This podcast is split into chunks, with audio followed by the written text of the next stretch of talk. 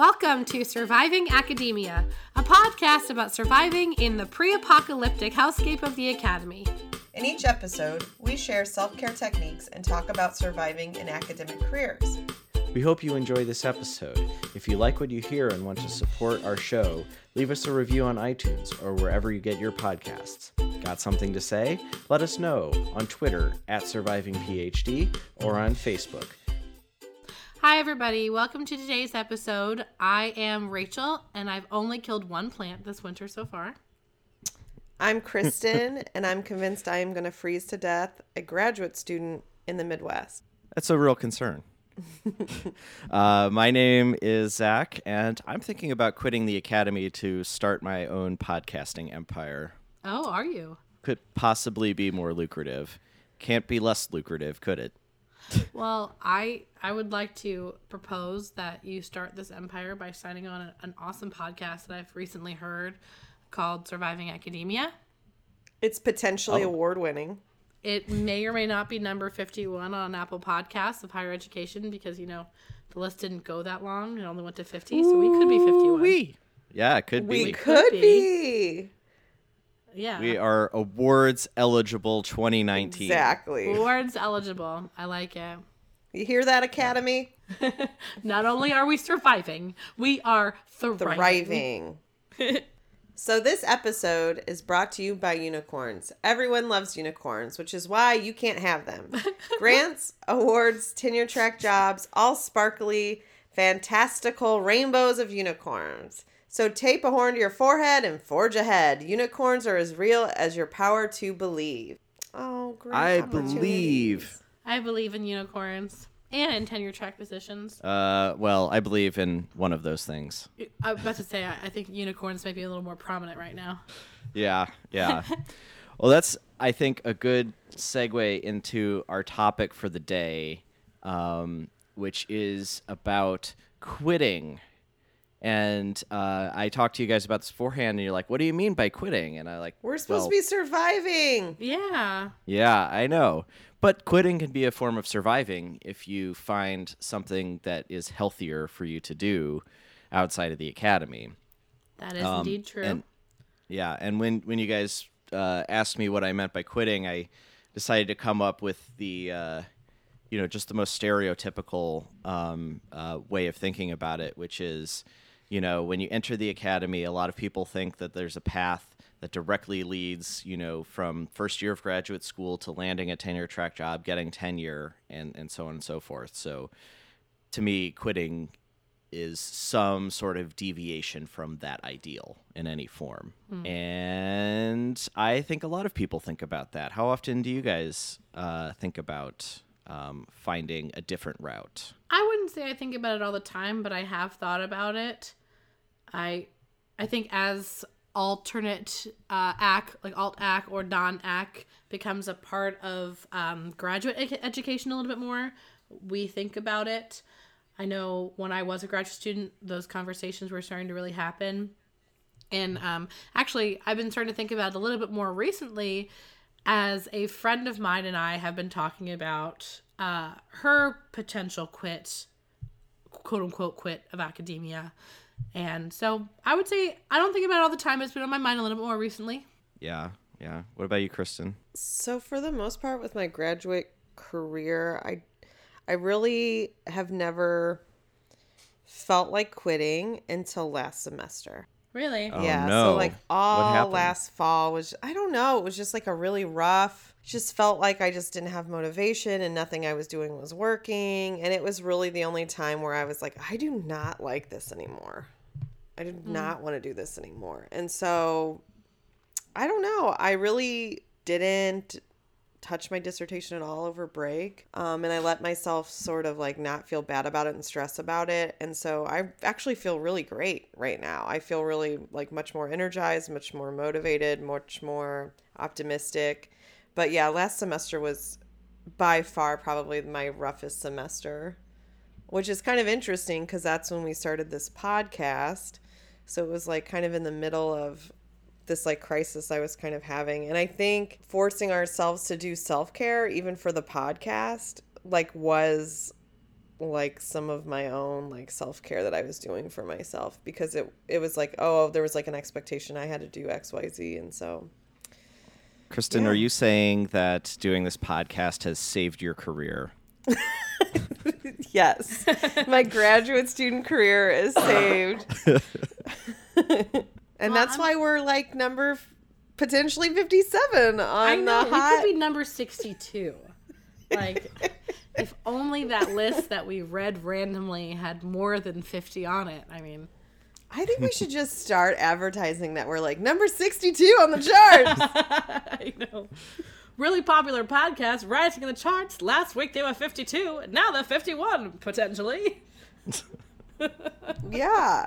No, I, I know what you mean, and I I, I understand. I, I felt very much like quitting when I was dissertating, and it did eventually go away. But I don't know. I, I always think we're we're kind of we're conditioned in graduate school to go from you know this step to this step to this step to tenure track job. If you don't get that, you're a failure. But I know plenty of people who have left the academy who are making very good money and very happy. And I see lots of people in the academy who are also very, very happy. But then I see those people who are miserable.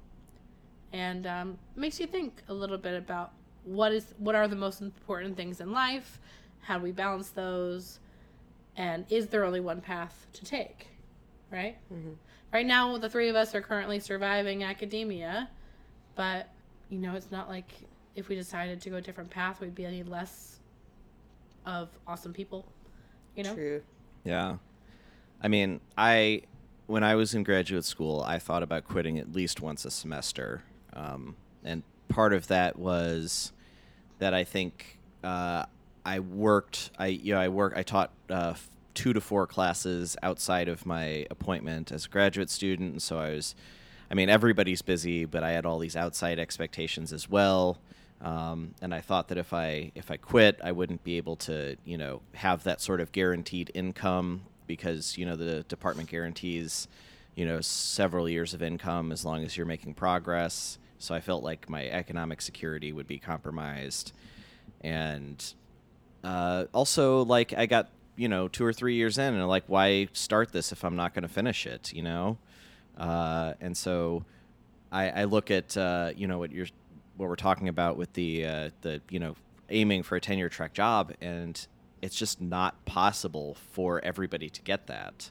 So from the vantage point of where I am now, thinking about quitting, you know, I already have the PhD, so thinking about quitting does mean giving up that dream of a tenure track job, which I'm not willing to do. I am on the market and I am actively searching for full time employment, but I also need to be considering what else will this PhD get me, and that's that's another dimension of why uh, quitting didn't seem fully uh, fully appealing is because I don't think a lot of the skills that I got during my PhD have wide marketability. Like, not a lot of private sector jobs uh, look for sociologists, and maybe maybe they're hidden in a few places, and I can I can do a better job of finding them. But I just don't know that the the knowledge that I gained during my PhD is something that uh, our market economy has a demand for. Um, It's something that is valuable to people who love knowledge um, and have you know interests within my realm, but nobody's going to pay me to to do it, and outside of the academy. Hmm, maybe, maybe not. Yeah, I think you're wrong about that, but I also like hope don't so. have like a great like answer for you, but I do think a lot of the skills that we get are very like marketable and transferable. I think the issue is is that we're not really taught how to sort of utilize that in the best way and how to market ourselves. And so that's kind of a problem as well.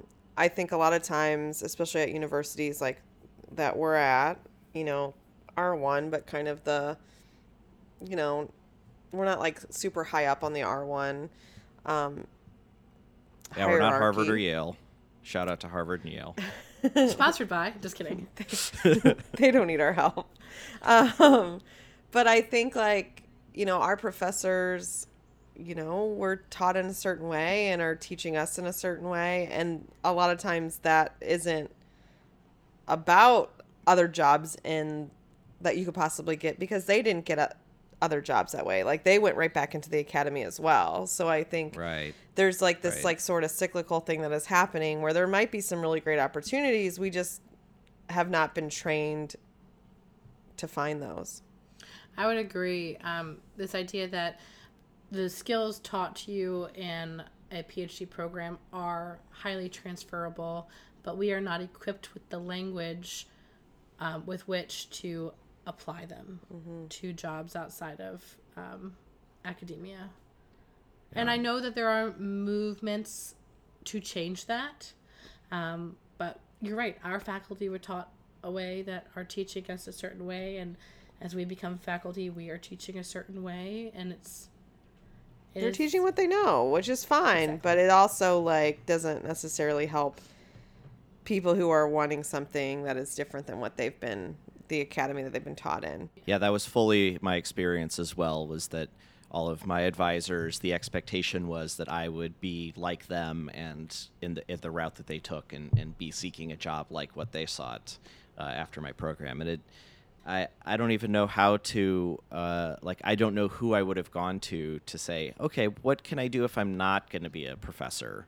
You know, I don't know where I would have gone at my university to get mentorship for that question. I've also heard from other grad students even even like wanting to like be careful about saying you want to go to a community college or be careful about saying you want to go to a private school like even within the place that we are trained sometimes even that is like not seen as like good enough or or that It's sort of seen thing as like failure. yeah Quitting equates to failure in a way that's really problematic because what if you never wanted that career choice to begin with? Like, what if you mm-hmm. went into a PhD program not wanting a tenure track position? What if you wanted it so that you could use those skills elsewhere? If, but, and you could have voiced that the entire time that you've been in the program. But if you don't go in the clear career track, then it is seen as quitting or failure.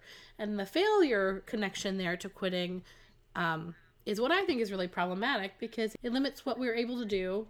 It limits what would make, potentially make someone happy um, and give them the most joy in their life because they're either pressured or feel pressured to remain in a certain path.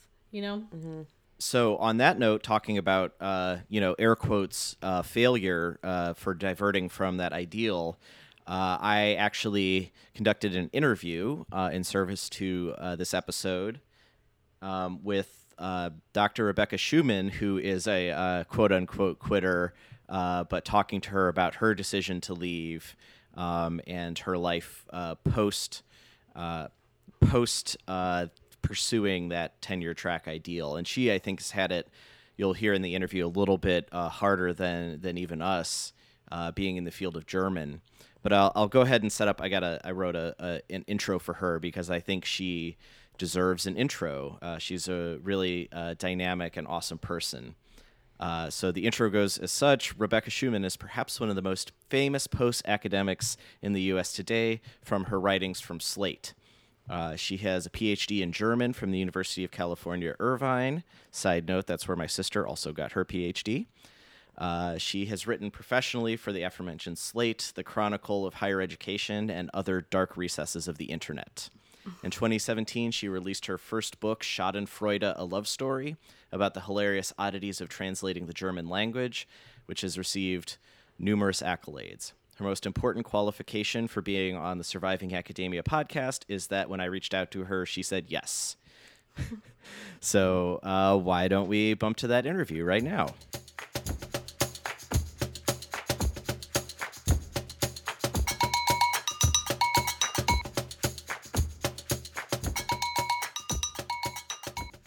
Um, so thanks for agreeing to do this interview with me.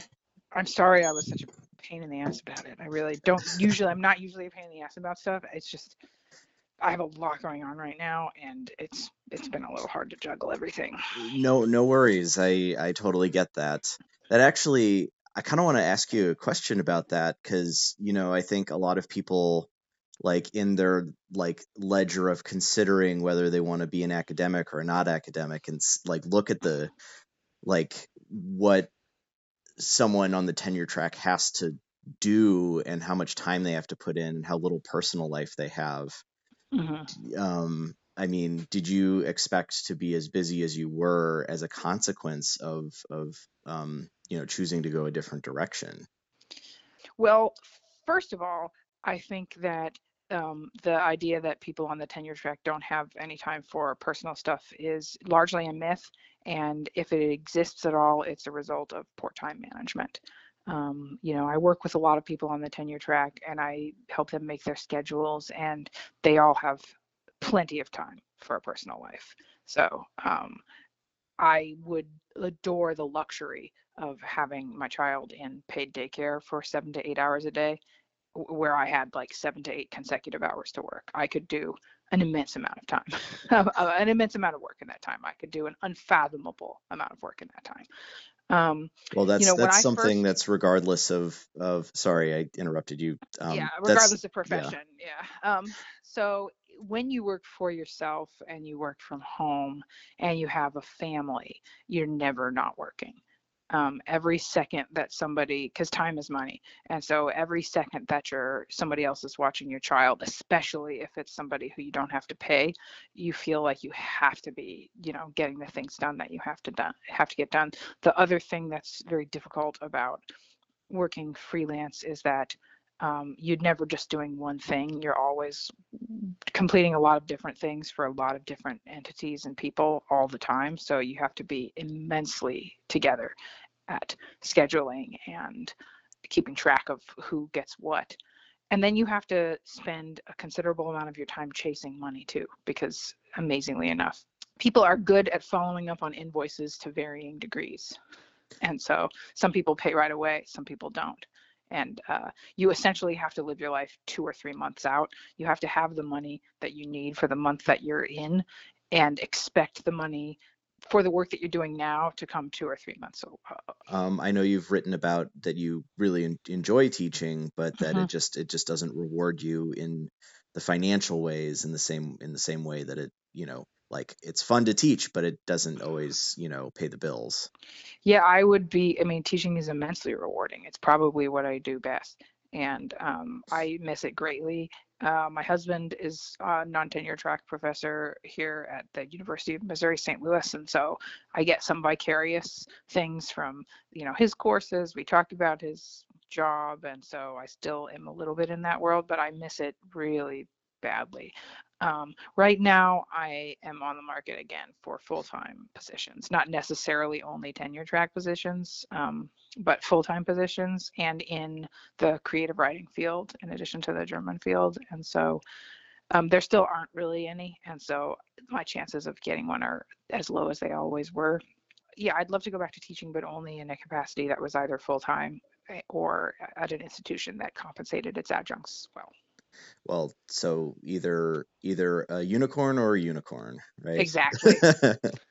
Unfortunately, um, and it's really a shame because I'm very good at at teaching, and I really, really, um, it's it's a very important part of my life, and it's something that I uh, have both a talent and uh, drive to do. So it's it's sad that I'm not able to do it right now. Yeah, I'm I'm sorry that uh, I mean, and I feel the same way. I love I love teaching, and it it just doesn't you know it's been tough to have that pay the bills. Absolutely. Um, How many courses are you adjuncting right Well, now? I'm just teaching two, um, Mhm. and they're in person, and Okay. they're immensely rewarding, and my students are brilliant. Um, That's great. but uh, the only way that that's possible is I am crashing with a friend, and he's not Oh charging me rent for the year, um, and I'm working a freelance job on the side. That's just a shame. I mean, it's just a ridiculous shame that that's what that's the kind of life. I mean, I'm sure that you make a good life for yourself. It wouldn't work, however, if you had children. No, Um, absolutely. That's the only reason I uh, can do that is I'm a single single person. Yeah, but it's just ridiculous that this is how institutions expect the people who the people who their students are going to remember the most, the people who are going to be the most influential and change the most lives are given the least amount of compensation and consideration and it's you know because and I say this knowing full well that universities employ all manner of poorly employed staff but adjuncts tend tend generally to make a worse hourly wage than the hourly staff. Yeah, and I, I will say one more thing about myself, but then uh, I want to keep talking about your experience, uh, which is that I also, when I was in my PhD program, adjuncted online um, and taught between two and four classes every semester for five years. Yeah. Um, and that, well, and that is also what makes this year uh, of ad, just adjuncting at one place possible. Is I managed to save up quite a bit of money in in grad school that I think other people were would not be able to have done. that was but it- really smart. Yeah, but it also meant that I took six years instead of five. That's Um, not that's still I know people who had no responsibilities who took longer than that. So that's yeah, still yeah, that's still grad school short, everyone. That's Yeah, and I don't have any- yeah, and I don't have any publications, which is also kind of a hindrance. But uh, uh, Not so super great. yeah, so I wanted to to go back. We we talked about where you are now, um, and and you know loving teaching, but you know struggling to be able to, you know, find find a way that that can be rewarding financially. Can you talk about, you know, why you wanted to go to graduate school in the first place, why you wanted to get a PhD, um, and then what ultimately led you to uh, decide to sort of exit off the the adjunct wheel, as it were. Yeah, I mean, I decided to go to grad school essentially because I had spent about seven years in the corporate world working in publishing and media, and I was um, somewhat disillusioned by the intellectual quality of discourse that happened there. Even though everybody that I worked with, literally everybody I worked with, went to Princeton. I mean, every like New York publishing houses. I went to Vassar, and I was generally the like the, the safety school person in any conversation that I had. These were all people who at one point had been extraordinarily brilliant, but the trappings of corporate life just sucked that right out of them. I don't even blame them. And you know, I just sort of had had one too many conversations about this was the early 2000s, and so I'd had one too many conversations about carbohydrates, and I was just like, I can't take this anymore. oh my and so. I applied for a part-time program at NYU. Um, that was like generally it was sort of an, a master's program for people who weren't sure they wanted to be in grad school, but who were sure they wanted to give NYU an immense amount of money. And um, and you got to take courses all around all the different programs in NYU. It was basically just like a sample grab bag of interdisciplinarity.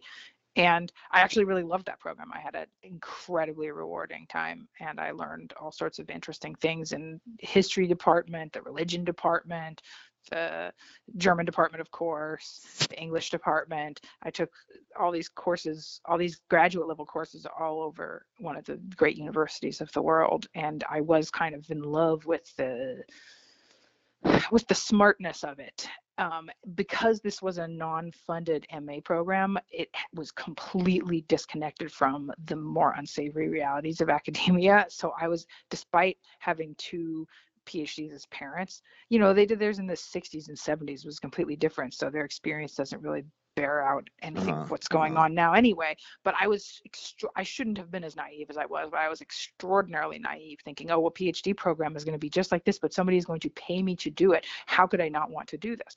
And so then I applied to a bunch of PhD programs, including, of course, the German program at NYU, which did not let me in, which I'm very relieved about now, because that, of course, is the program headed Also- up by also Avital. unfunded. Oh, Oh, no, no, it's headed Oh. up by Avital Ronell. And um, oh yeah, I've I heard about not- I've heard about her scandal. Yeah.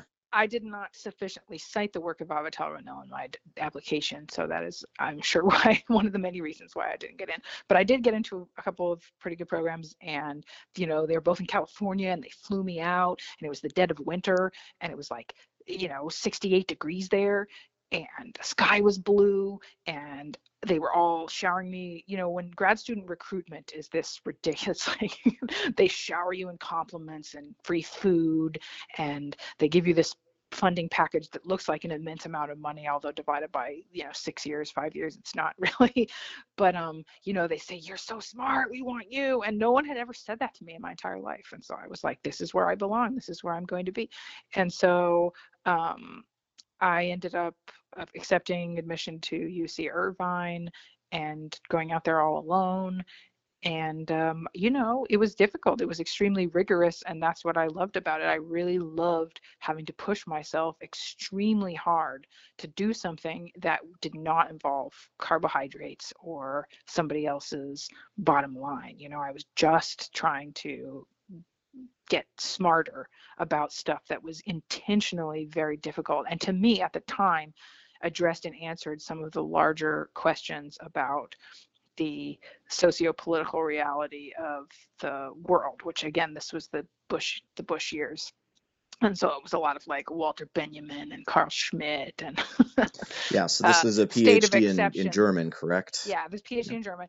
And um and so, you know, I chose a dissertation advisor based on somebody I really wanted to work with and really admired, but he was a non-tenured, you know, beginning assistant professor. So this was mistake number one. I did not choose somebody famous who could pull rank with his or her famous friends.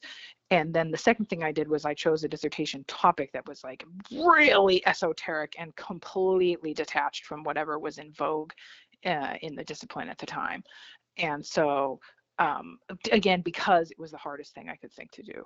And it was interesting to me. And so um, when it was time for me to go on the market, I had this nobody advisor and this completely wacky topic. and so this, and also the uh, financial crisis had just hit. And so there was a just absolute cratering of jobs in my discipline. So the combination of uh, a very good state school program, but yet state school PhD that doesn't look as good to administrators. Like everybody knows the UC Irvine program in German was top. It was top 10 program. Everybody in German knows that, but people in the dean's office don't necessarily if there's somebody from UC Irvine up against somebody from Harvard, despite the fact that UC Irvine's German program at the time I studied there was better than Harvard's German program, they would want to obviously want the person from Harvard. And so I had what is known as an off-brand PhD. I had this completely wackadoodle dissertation and this advisor who i mean i had some other people on my committee who were quite well known and so they did the heavy lifting for me but they weren't my in german it's dr vater or Doktormutter. They were not my doctor father. They were not the the person in whose life i was apprenticing. And so all of those com- combined with the fact that the market was just abysmal and i just completely struck out on the market um, two years in a row and then the second year i got um, this postdoc that was extraordinarily prestigious and was supposed to save me from obscurity and leaving the field. It was like specifically for promising scholars who were having bad luck on a market that was poor to like try to be a stopgap for them until the market came back. But so i was at ohio state for which is a really top program for uh, two years. It was very rewarding and i did get to feel sort of like a real professor for most of those two years but I was on the market again for the time that I was there. And I got, you know, interviews and campus visits and stuff, but it was just again such an incredibly competitive field. Right, right. And uh and well I'm I told you're you're not making me feel good about my prospects because I love my my dissertation advisor, but she's also not extremely well known. And I'm from Yeah. an, off- if you're from an off-brand PhD, I'm from an off-off brand because I'm not from a Yeah. top 10 program. yeah. Well, I'm not from a top 10 program anymore. The other thing that I guess I should mention, in case your listeners are like, well, Schuman, you know, clearly wasn't very good, was that I had, by the time I went on the market for the fourth year in a row, I had a book under contract that wasn't like a maybe contract, it was like a definite contract. And I had three articles out in top journals in my discipline. So I was, ex- that that was my thought was that, okay, my advisor isn't super fancy, so I'm going to be extraordinarily well published. And so by the time I was on the market for the fourth time, I actually could have gone up for tenure. I could have just walked in and gone straight up for tenure anywhere um, if they would accept the work that I had done already. And uh, so, and I had, you know, a Fulbright grant and a German American, no, German Academic Exchange Service is very prestigious in German Studies grant and all these other awards and fellowship. You know, I was not a slouch. right, Um, right. So I had hoped that my non-slouchiness would stand out, but unfortunately, most people who end up with PhDs are also not slouches. And you know, you'd also never know. You don't know what people are looking for, and you don't know what they want. And they're to say like, "Oh, I didn't get a job because of something I did," gives me too much power. The reason I didn't get a job is because there were like 300 people applying for 10 jobs. Like, there's just the math is not in your favor. And the same is true now. I'm still applying for those 10 jobs, but now I'm somewhat of a known quantity in German studies. But whether that is a positive or a negative, there very much depends on the personal makeup of the search committee. Yeah, so I want to I want to ask a little bit too about your um you you do have a platform outside of German studies. You've written prolifically for uh, Chronicle of Higher Education, for Slate, for a lot of a lot of other you know non necessarily specific um, like academic journals and stuff. You've Mhm. written more like a public public consumption. Um, can you talk about what led you to uh, find those venues for your writing and uh, what you've done since you know sort of hopping off that job market for several years and, and paving your own way and what you've been doing in that time?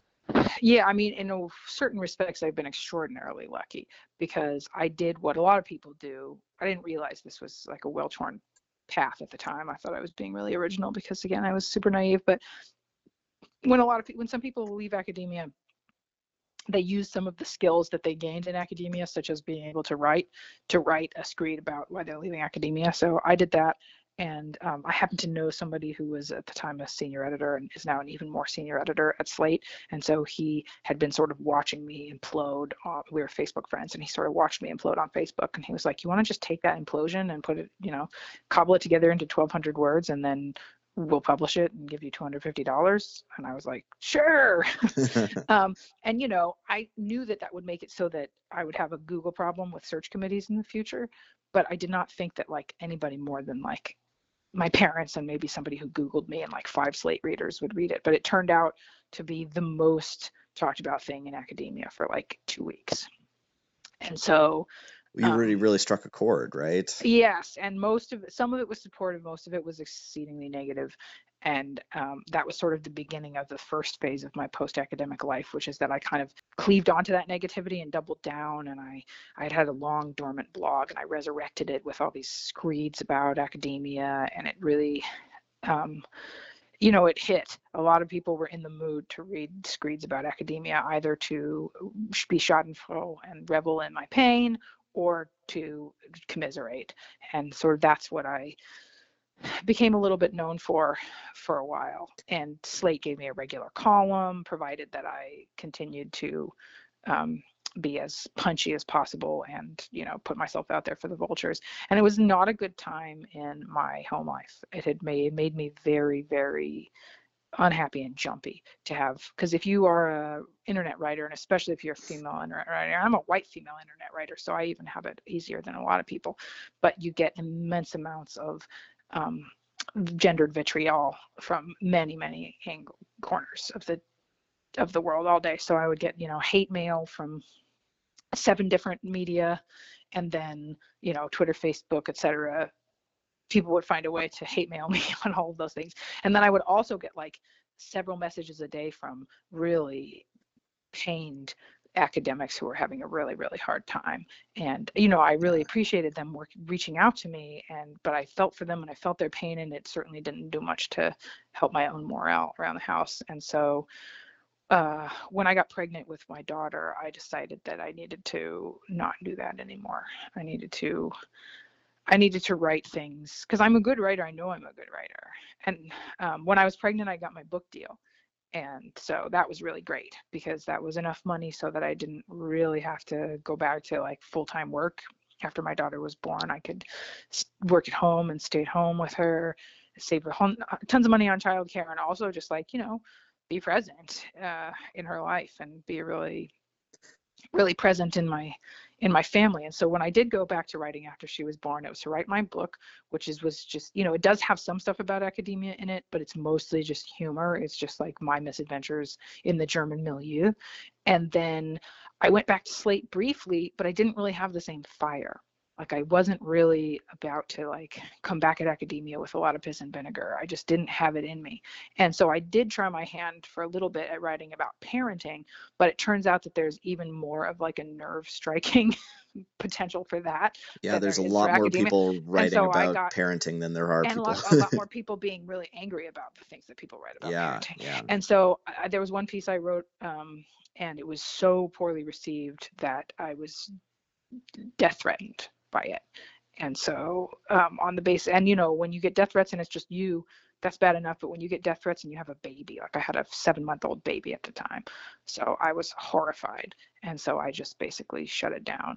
And so i told slate that i only wanted to write about like gymnastics and TV. And they were like, well, you don't have a column anymore then because that's not going to bring in the eyeballs. But to this day, I still write for Slate. I don't have a regular column anymore, but now I write about gymnastics and TV and books. I review books for them and I only write thoughtful work that I really care about. And I don't get any hate mail because it doesn't really strike nerves. Um, and then, you know, as I kept writing, I got better.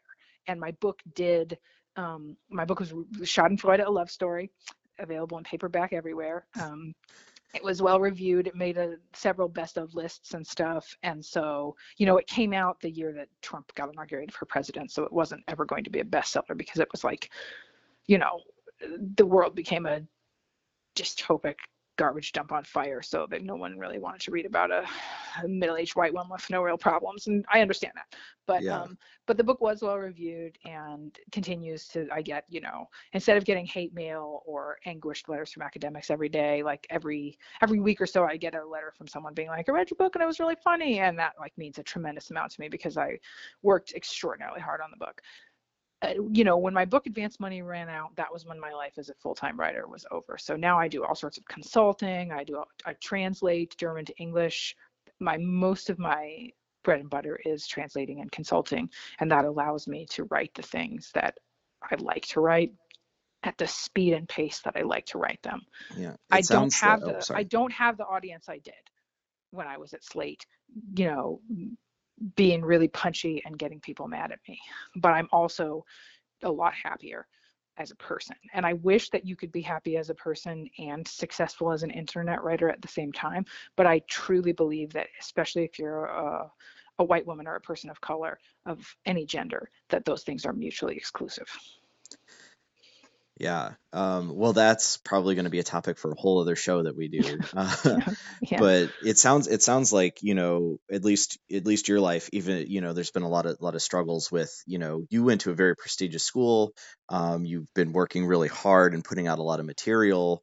And I guess uh, do you think that um, like for anyone that does have a PhD, like having the PhD will you know at least you know be a predictor of of success if even if not in academia that you will be successful in other realms if you if you choose not to do to stay in the academy? Oh it depends on so much. It really depends on so much. There's no way to to say that. In other countries absolutely. In most countries in europe people have doctorates all the time. In all like journalists have doctorates. Um, and having a doctorate in what any discipline Im- immediately makes you uh, eligible for a higher classification of pay at any job that you apply to. So what you're um, saying is I should everybody should emigrate. Yeah. yeah. Um, but uh, in you know in the United States it's all over the place. Uh, I know you know there's always the the great myth of the people who've removed the PhD from their resume because everybody thinks that they are stuck up or overqualified and stuff. Um, but on the other hand, I know of a lot of people who have gotten positions, eh, you know, people from my disciplines in the humanities get positions in museums, for example, other cultural institutions, cultural exchange institutions, think tanks. Uh, people in the social sciences, such as yourself, often go into NGOs, think tanks, eh, theoretically into government when the government is different. Yeah, but, that's uh, that's something I probably couldn't do right now. But I think that it really depends. If you are not done with your PhD yet, but it's chugging along okay, and you think that you can finish it without a like a significant psychological uh, damage to yourself, then it's definitely better to finish than it is not to finish. If, however, it's hurting you and potentially killing you to be working on your PhD, there's also absolutely nothing even remotely wrong with walking away ABD. That's still better than most people ever did. And so it really is a person by person situation. Then there are people who have like either they have corporate experience or they just have good hustle skills who are going to be fine no matter what and then there are people who might be the most brilliant people you've ever met but they you know they're potentially on the on the spectrum a little bit awkward or you know eh, disabled in some sort of other way that makes it um, that makes it a little difficult to hustle um, in the corporate world, and they're not going to, you know, the world is stacked against them, and so it's it super impossible to determine in any sort of general way. Right. What I wouldn't recommend is what I did, which is you know writing a very public thing about how much academia hurt you and then having to double down on that for an, an indeterminate amount of years and until you know you realize that you can't sustain that anymore i would not i would recommend what i did behind the scenes which was apply to consulting positions and translating positions and you know start doing those i would recommend the non-public writing version of my career path Okay. um, with the with the caveat that you will be chasing money for, for the right. foreseeable future and that Right. it's very very hard to get people to pay you That's that's I mean that's why the tenure track job is so appealing is that you know you'll Just be chasing a lot of yeah you'll be chasing a lot of other things but you won't be chasing the the the you know base salary you won't be chasing the benefits you'll you'll have those. Yeah. Yeah. So uh, I have one more question, and uh, it's basically since you have sort of paved your own path, and I, I realize you you describing that that path might go back into the into academia if you can find the right job. Um, but what's been most fulfilling about the work that you do now? Um, well, I really enjoy kind of blending all of the things that I studied together uh, and producing something that other people might enjoy. I like, you know, the 90s column that I write now uses a large research component. And the only reason I know how to weave in things I've researched with the primary narrative of what I'm writing is from writing a dissertation. And so it's very rewarding to use those parts of my brain with something that, you know, the average journal article is read by thir- three people, and like one of those people is the author of it.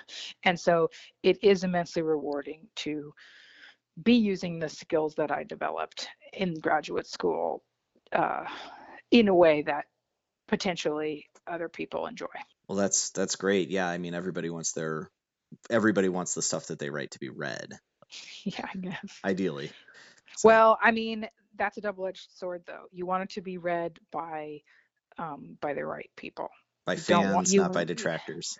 and by fans who actually are rooting for you, not fan. Like I had a lot of people who, as long as I was like the voice of the extremely disaffected failed academic, were like 100% my stands. But as soon as I didn't really want to do that anymore because it wasn't healthy for me, they disappeared. And you know, I would be at signings for my own book, and someone come up to me and be like, "Oh, I really liked your, you know, old slate writing," and I was like, "Great, thanks."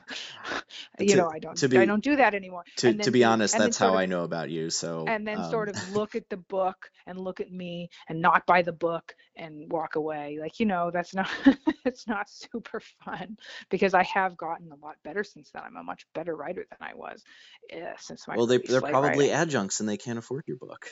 no they bought another book in front of me Oh, oh, boo.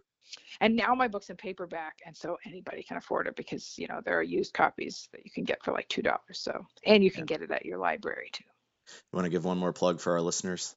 yes, Schadenfreude, a love story, colon, me, uh, comma, the Germans, comma, and 20 years of uh, attempted transformations, awkward miscommunications, and humiliating situations that only they have words for. It is a very long title. That is Oh, a, it is a, Appropriate. In German, it would be all one word, right? exactly, and it's also um, a little bit of a goof at uh, academic paper titles. Oh, yeah. Oh, that's oh, that's which is like sort of clever thing colon and then like a three part list of really exacting details yes, that's uh, that's a that's a paper um, that's a paper title, spot on. Yeah but eh, you know there's enough red meat in there in the last half of the book for people who like yourself who prefer the post academic writing like that's in there too. But i hope that also there's some you know there's a good amount about the actual german authors and philosophers that i love to read in the book as well. So you sort of get learn some stuff. And then also i hope there are some laughs. I mean i consider myself primarily a humorist so i always have. And even my angriest post-academic stuff for slate was supposed to be funny. Um, but it's possible that i have more of a german sense of humor where you know people think that that's a misnomer but it's not. It's just that german sense of german humor is extraordinarily dark. And so it's possible that i just sort of you know my way of being funny is to say the most tragic thing possible and then like laugh a little bit Yeah, no, I have definitely found that to be the case in in the columns that I've read of yours. Uh, well, that's all I have. Uh, I want to thank you, Dr. Schuman, for uh, being on being on our podcast. Of course. Um, I hope the podcast is super successful and then you become an incredibly in demand international podcaster. And then you can ep- employ a bunch of PhDs to work at your podcast. Oh, that's the that's the dream. All right.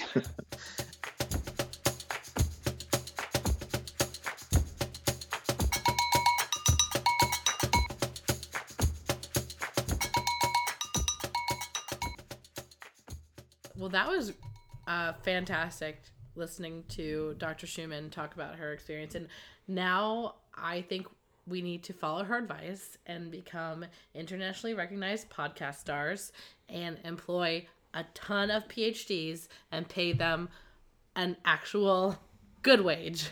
Sounds All right, amazing. step one, create the vision. Step two, question mark. Step three, profit. Yes. Yep. So let's just figure out what that question mark is, shall we? But for Yeah, right now, yeah, we can, I know. you know, be unicorns and dream and believe. Uh, yeah. So, uh, what other thoughts do you have? What struck stuck out to you from that interview? So I think at first I was like, holy smokes, how do any of us have any chance in hell of doing anything? Which was not her intention. But I think this goes back to what we were talking about earlier is that I think in some ways it's a failure of us not being able to think outside the box because I do think there's all these great opportunities out there. We just, you know, get so stuck in this sort of lane that we sort of miss the forest for the trees. And so I really liked her throwing suggestions out there and, you know, talking about her life. And I can't wait to read this book. Oh yeah. It sounded so cool. I know. Well, and I I felt the same way listening. I kind of was thinking I was kind of getting a little bit of dread while listening to her talk about her career, but and then I actually started to think why am I experiencing that dread? Yeah. And it's because there isn't when there isn't a clear path to take, um it sometimes seems as though there's no path to take. But really there's so much out there that academics can do and give to and take part in and be very good at. Um, it just takes some craftiness sometimes. Yeah. Yeah, I agree with that. Like my husband went to law school to become a lawyer. He is now a lawyer. It's very clear. Though I also recognize for everyone who goes for a JD, it is not always that clear, and the job market in many states is also very, very bad for lawyers.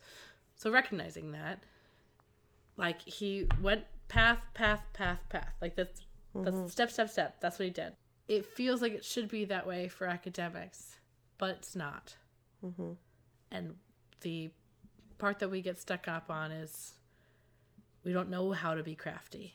Yeah, well, I mean, part of it depends on the field too, you know, and we're uh, both in the, uh, you know, uh, humanities, social sciences, uh, but for you know engineers and uh, and plant scientists, and I think I've said this before on the podcast that you know sometimes it's a little clearer for them. You know, there's a clear path into um, into you know uh, the corporate realm uh, rather than you know de- depending on depending on what particularly they're doing but there's a clearer path into the uh, the corporate realm Oh, I can absolutely say that is true as, as my sister is a PhD in engineering. I also liked when she was talking about kind of not sinking on a ship just because this is a ship you originally picked. You know, when she was talking about, yeah, if you're not in love with the work you're doing and your ABD, like walk away, like find something that you do love. And I, I love that because so, for so long, I think that was like my view was like once I started the PhD program, it was like, if I am still physically able, no matter how much I hate it, I'm finishing this thing. And so it really wasn't until I saw other people kind of like walking away and just like making other choices for themselves was I like, oh, okay. Like I have so much respect for people who, you know, are in a program for a little bit and are like, this isn't for me. And like there's nothing wrong with not you know, wasting time doing something you don't want to do. And this is a lot of work. This is a lot of resources for a lot of people. This is, you know, putting your family on the line. This is moving away from friends. This is a total time suck. Um, and so I really respect people who are able to make this decision and and leave. Yeah. I mean when you when you think about it, you have to and I've thought about this as well. You to think what is actually going to fulfill my life. Mm-hmm.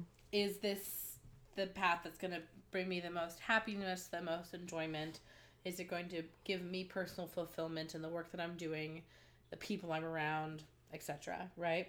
I, I really like what you said about sinking on the ship that we originally picked because maybe maybe we got on the wrong ship at first.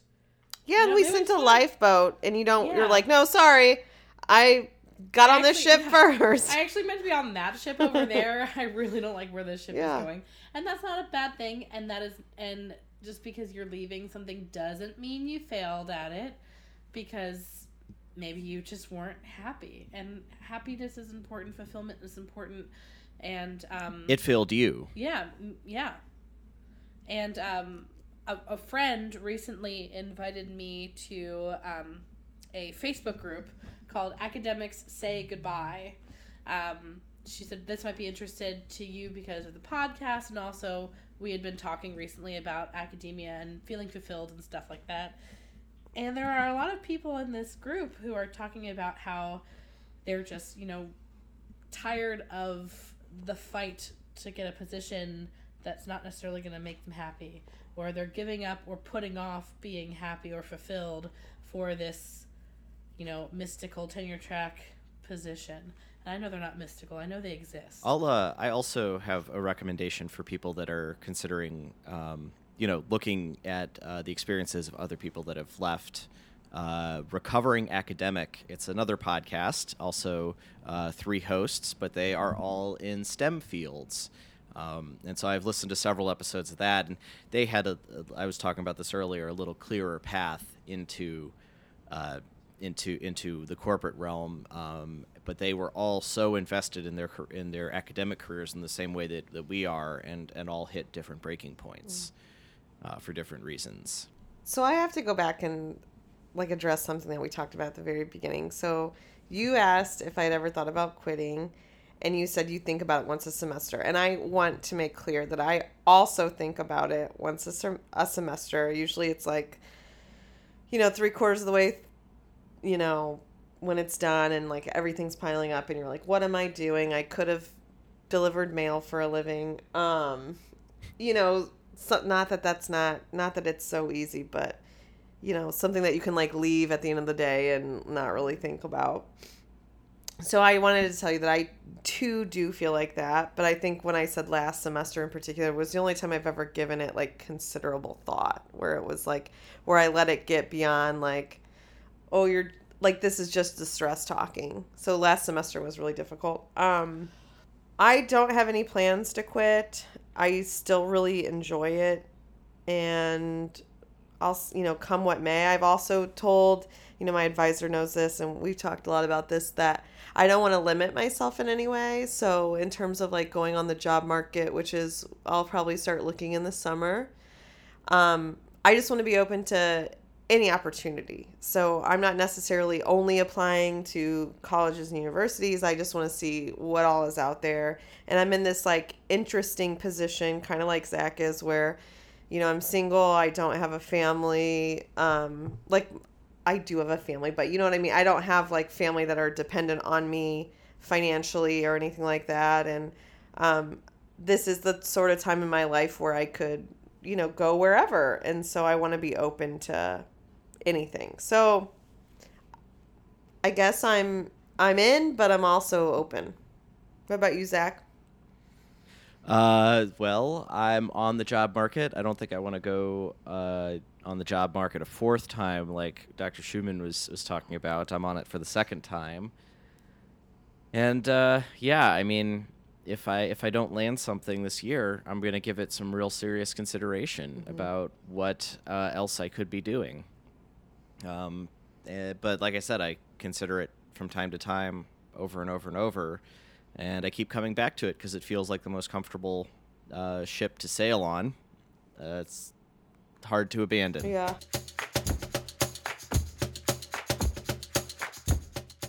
This episode is brought to you by cheese.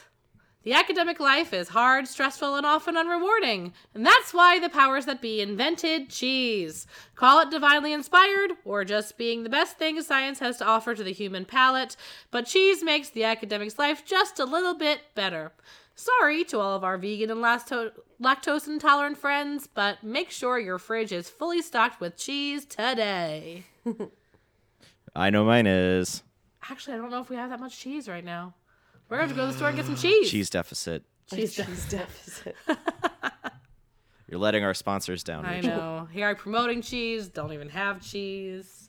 okay, guys, what do you have on the horizon for self care? Ooh, ooh, Zach first. Zach Go ahead, first. Zach.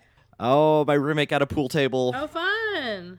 Yeah, so my self care this week and for weeks into the foreseeable future will be playing pool, either uh, practicing by myself or playing against him.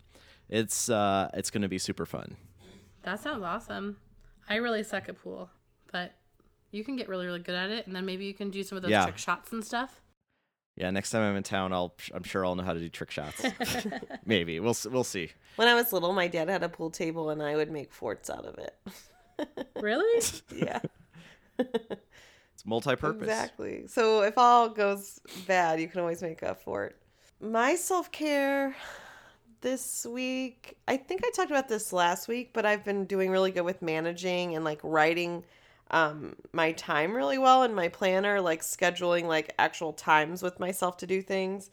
And I did it all last week and it worked out so well and I even scheduled like time to read a book and you know, time to you know, walk my dog and stuff like that. And so that really made my week super smooth. So I'm hoping to kind of double down on that. And then as far as self care, I, hmm, my friend just gave me access to his movies anywhere app That's awesome. and made me a Oh, boy. profile. So I am probably going to be perusing his movie collection. So I'm sure that's, I'll watch some films for my self care. Shout out to good buddies who give you access to their apps. Well, for my self care, um, we've actually got to spend a little bit of time recently with friends. Uh, this past weekend, we went away to a wedding and got to see not only those folks, but some lovely friends who let us stay with them and their adorable, fantastic daughter and two lovely cats. And so we got to, you know, just have some really good time talking and laughing and enjoying each other's company. And so I feel I feel kind of rejuvenated from that. It was really really nice to see some nice. people that I don't Yeah. see all the time. It was really really nice. You sound like you're healthier since we recorded our last episode too. Yeah. How you Voice is feeling? back. my voice is almost back. I can almost hear out of my left ear, which was been all like clogged up and stuff from being stuffy. And I almost have normal energy. I would bet to say I'm like 80. I'm like an 80%. So, you know, I'm a solid B minus right now. And uh, I'm hoping to get that A. Eighty percent. If you were my iPhone battery, I Oh. wouldn't be freaking out right now. I would be like solid. Like I can do whatever I, I, want I can go for days. Actually, just. I can go for hours because it's Apple, right? You are both 100% A's in my book. Aw. Thanks. So Well, you're a fantastic guy in my book. So thank you all for listening. Feel free to tweet us, Facebook us, comment on the webpage, or send us an email with suggestions about show topics or feedback on what we're doing and how we're doing. Yeah, and until next time, keep on, on sur- surviving. surviving.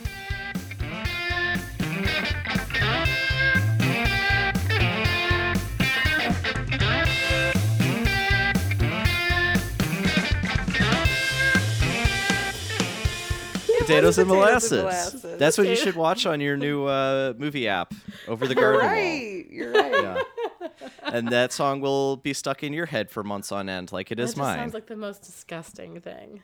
what? Give me some, uh, give me some gravy on some potatoes, not some molasses.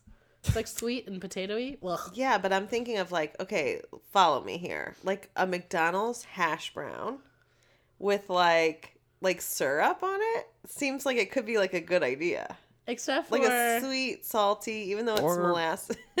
Or like just try- French fries with barbecue sauce. That's molasses based. yeah, but it also has some spices and stuff in it. That's got some chili in it. Molasses That's- ain't got yeah, chili in it. Yeah, that's true. So it wouldn't be bad. You're it like would just very be like incomplete. defensive of molasses. You're like molasses ain't got chili in it. You're like so defensive of molasses. Like this is like a playground little kid street fight, and you're like, my friend molasses doesn't do that. she has spices you don't know because we're not friends. You can't even be in the same molasses can't even be in the same realm as my barbecue sauce. I don't know what that was. I'm glad we can all agree that the potatoes are not at fault here. Well, Exactly. If you were to ask Justin, he hates potatoes, so he would be like, "That's at fault because Wow. they're potatoes." I know. Wow. I And you still I- married you- him. Wow, you are really good. Crazy. He must have a lot of other good qualities to be able to overlook that. No joke. He must be a really good lawyer for him to convince her that that is not a huge character flaw.